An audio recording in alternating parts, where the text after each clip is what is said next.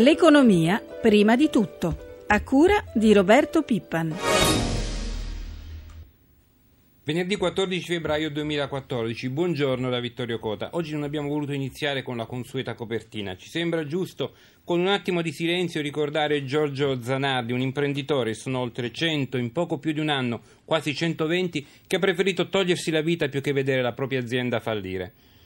Stritolata dalla crisi, un messaggio disperato che provoca ancora una volta dolore e sconforto.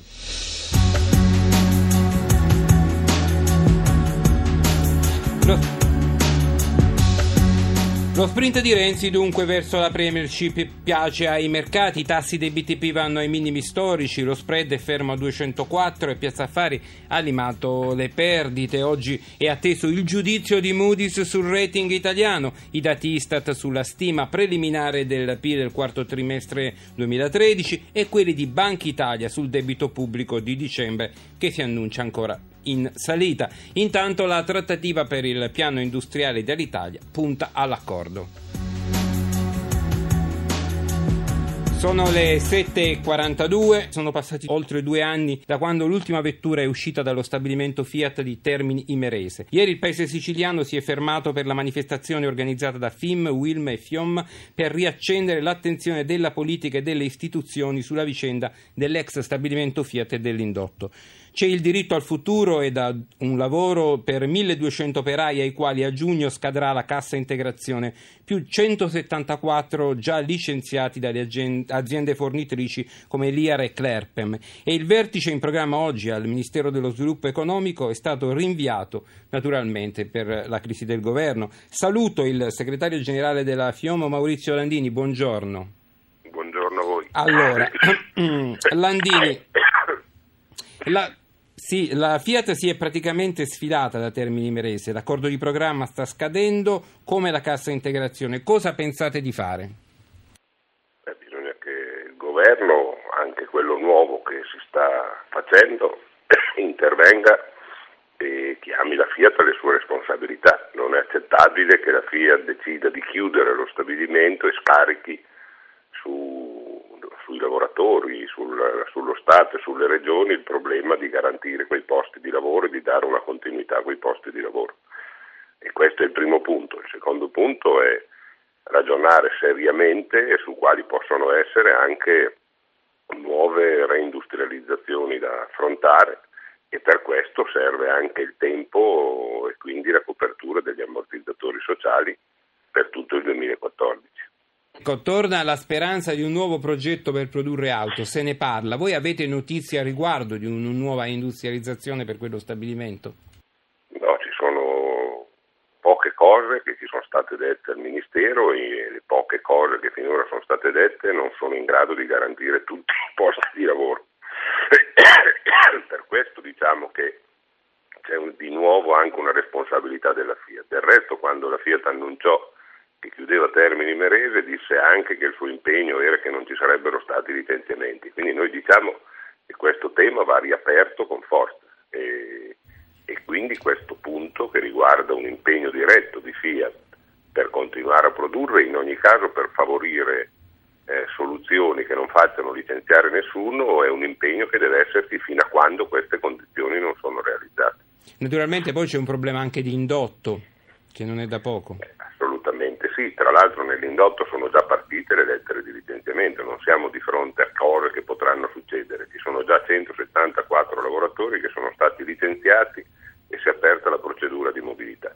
Quindi la situazione è drammatica, anche perché stiamo parlando del sud, stiamo parlando della più grande attività che c'era a Termini Imerese, tra l'altro stiamo parlando di competenze che esistono sul territorio, quindi è necessario in questo caso cambiare questa situazione, anche perché la manifestazione di ieri con molta forza ha reso esplicito che tutto il territorio, non solo i lavoratori, i commercianti, le persone, gli artigiani, c'erano i giovani, le scuole. C'è stata una grande partecipazione ieri, grande partecipazione. Una straordinaria manifestazione che indica che quel territorio, quelle persone non accettano di pagare doppiamente il prezzo della crisi e che vogliono avere un futuro.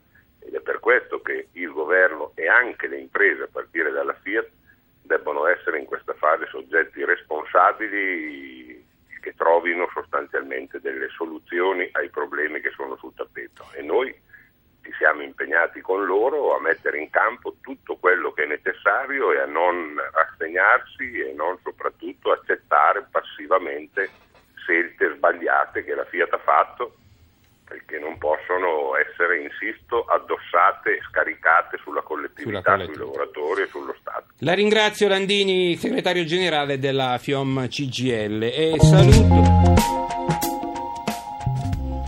e saluto il nostro primo, quello che era il nostro primo ospite. Abbiamo avuto un piccolo problema, ma tutto risolto. L'amministratore delegato dell'ENI Paolo Scaroni da Londra, buongiorno.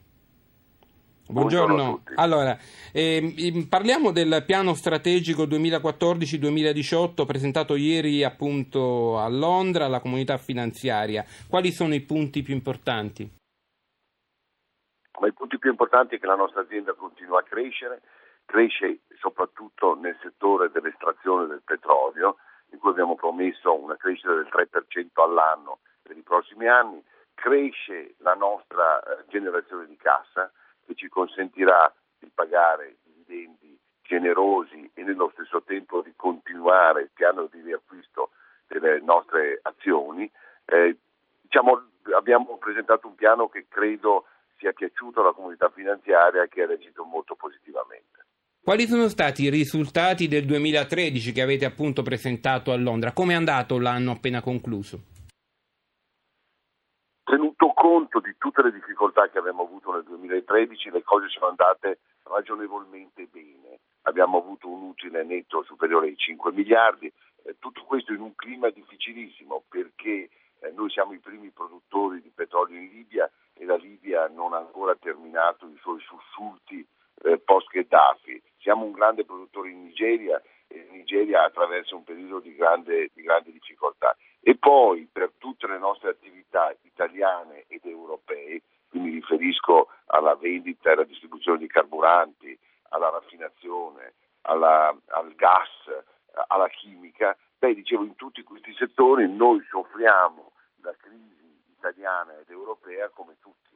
I mercati sono deboli, le vendite scendono. Pensi, tanto per darle un dato, che in Italia il consumo di benzina e gasolio è sceso del 25% per rapporto al 2008, una discesa veramente inaspettata. È l'effetto della crisi, l'abbiamo detto tante di quelle volte, purtroppo. Senta, certo.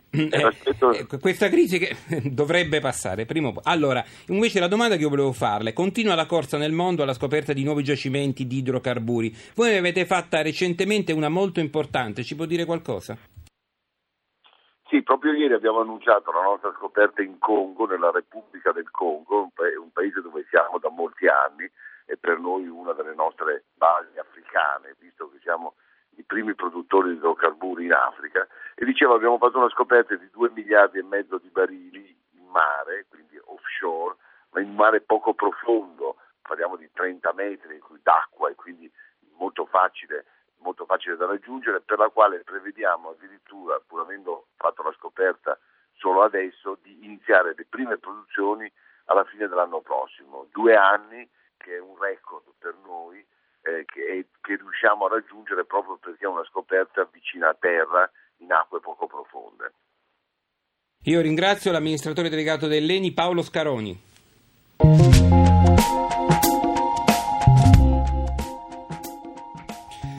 Alle 7.51 occupiamoci di trasporto aereo. È tempo di bilanci per i 38 scali più importanti associati in Assa Aeroporti e con noi Fulvio Cavalleri, vicepresidente vicario. Buongiorno Cavalleri. Buongiorno a lei. Buongiorno allora, a lei. Ci dia qualche cifra che inquadri l'andamento degli aeroporti nel 2013 e poi naturalmente parleremo di quello che succederà quest'anno. Diciamo che il traffico ha avuto una leggera flessione intorno all'1,5, 1,7%, ma parliamo sempre di un traffico passeggeri di 140 milioni. Il dato che può balzare più evidente è che la contrazione maggiore riguarda il traffico domestico, ma questo è anche comprensibile per l'incremento che ha avuto anche l'alta velocità ferroviaria, ma quello che è più incoraggiante è che il traffico internazionale ha tenuto e in qualche caso mi scusi, in qualche caso invece ha incrementato in qualche aeroporto il proprio movimento passeggeri, che vuol dire che abbiamo più movimenti internazionali, e questo non può che far guardare al futuro con grande fiducia. E volevo chiederle, il piano aeroportuale del ministro Lupi l'ha presentato qualche giorno fa, qual è il vostro giudizio su questo piano che riconsidera un po' il sistema? E poi volevo domandarle un'altra cosa, Etihad, probabile socio di Alitalia, socio forte di Alitalia, ha detto di puntare su Linate a scapito di Malpensa, voi cosa ne pensate? Ma queste sono politiche che poi bisognerà vedere a lato pratico come andranno a declinarsi. Il lato di indirizzo che è stato emanato dal ministro Lupi è alla nostra osservazione, contiene degli elementi interessanti sicuramente di studio. Quello che a noi sembra importante è che venga riaffermata l'importanza dello sviluppo dell'intermodalità, nel senso che a fronte di scali strategici, scali di interesse nazionale, è stata riaffermata l'importanza di rendere coordinate le varie modalità di trasporto, e quindi, come lei sa, ogni rottura di carico è un costo e un disagio per il passeggero. Bene, pensare che vengano riqualificate, e iniziative in questo senso sono già in atto, come per esempio riuscire a far arrivare l'alta velocità a Fiumicino piuttosto che a Valpensa, è un segnale incoraggiante proprio per lo sviluppo dell'intero settore. Io ringrazio Fulvio Cavalleri, vicepresidente vicario di Assaeroporti. Ed ora è il momento di andare in conclusione con la diretta dei mercati, e con noi dalla redazione di Milano Sabrina Manfroi, che saluto. Buongiorno. Io partirei dall'andamento delle borse asiatiche. Sì, in questo momento sono contrastate, ha perso la borsa giapponese l'1,5%, mentre vanno bene sia Shanghai che Hong Kong, che guadagnano 0,5 punto percentuale. Ecco, vediamo le previsioni di apertura di quelli europei facendo il punto su come è andata ieri. Sì, ieri è stata una seduta molto nervosa, condizionata dagli eventi politici, soprattutto in Italia, ma anche dai dati diffusi dalla BCE su economia e disoccupazione. Alla finale di seduta Piazza Affari, che perdeva per tutta la giornata parecchio, ha arginato le perdite, meno 0,17%, la migliore è stata Francoforte, che ha guadagnato lo 0,6%. Al momento le previsioni sull'avvio sono in leggero ribasso, c'è molta attesa sui dati sul PIL del quarto trimestre 2013, che saranno pubblicati in mattinata per l'Italia e anche per l'Unione Europea. Vediamo il livello dello spread. Lo spread è sceso, si è portato a 204 punti base, in giornata aveva superato i 210 punti e il rendimento dei BTP decennali si è portato al 3,71%. Concludiamo con il cambio euro-dollaro. L'euro si rafforza ancora sul dollaro e sale a 1,3680. Grazie a Sabrina Manfroi della redazione economica di Milano, abbiamo concluso, ci ritroviamo lunedì, grazie a Francesca Librandi, linea Francesca Malaguti.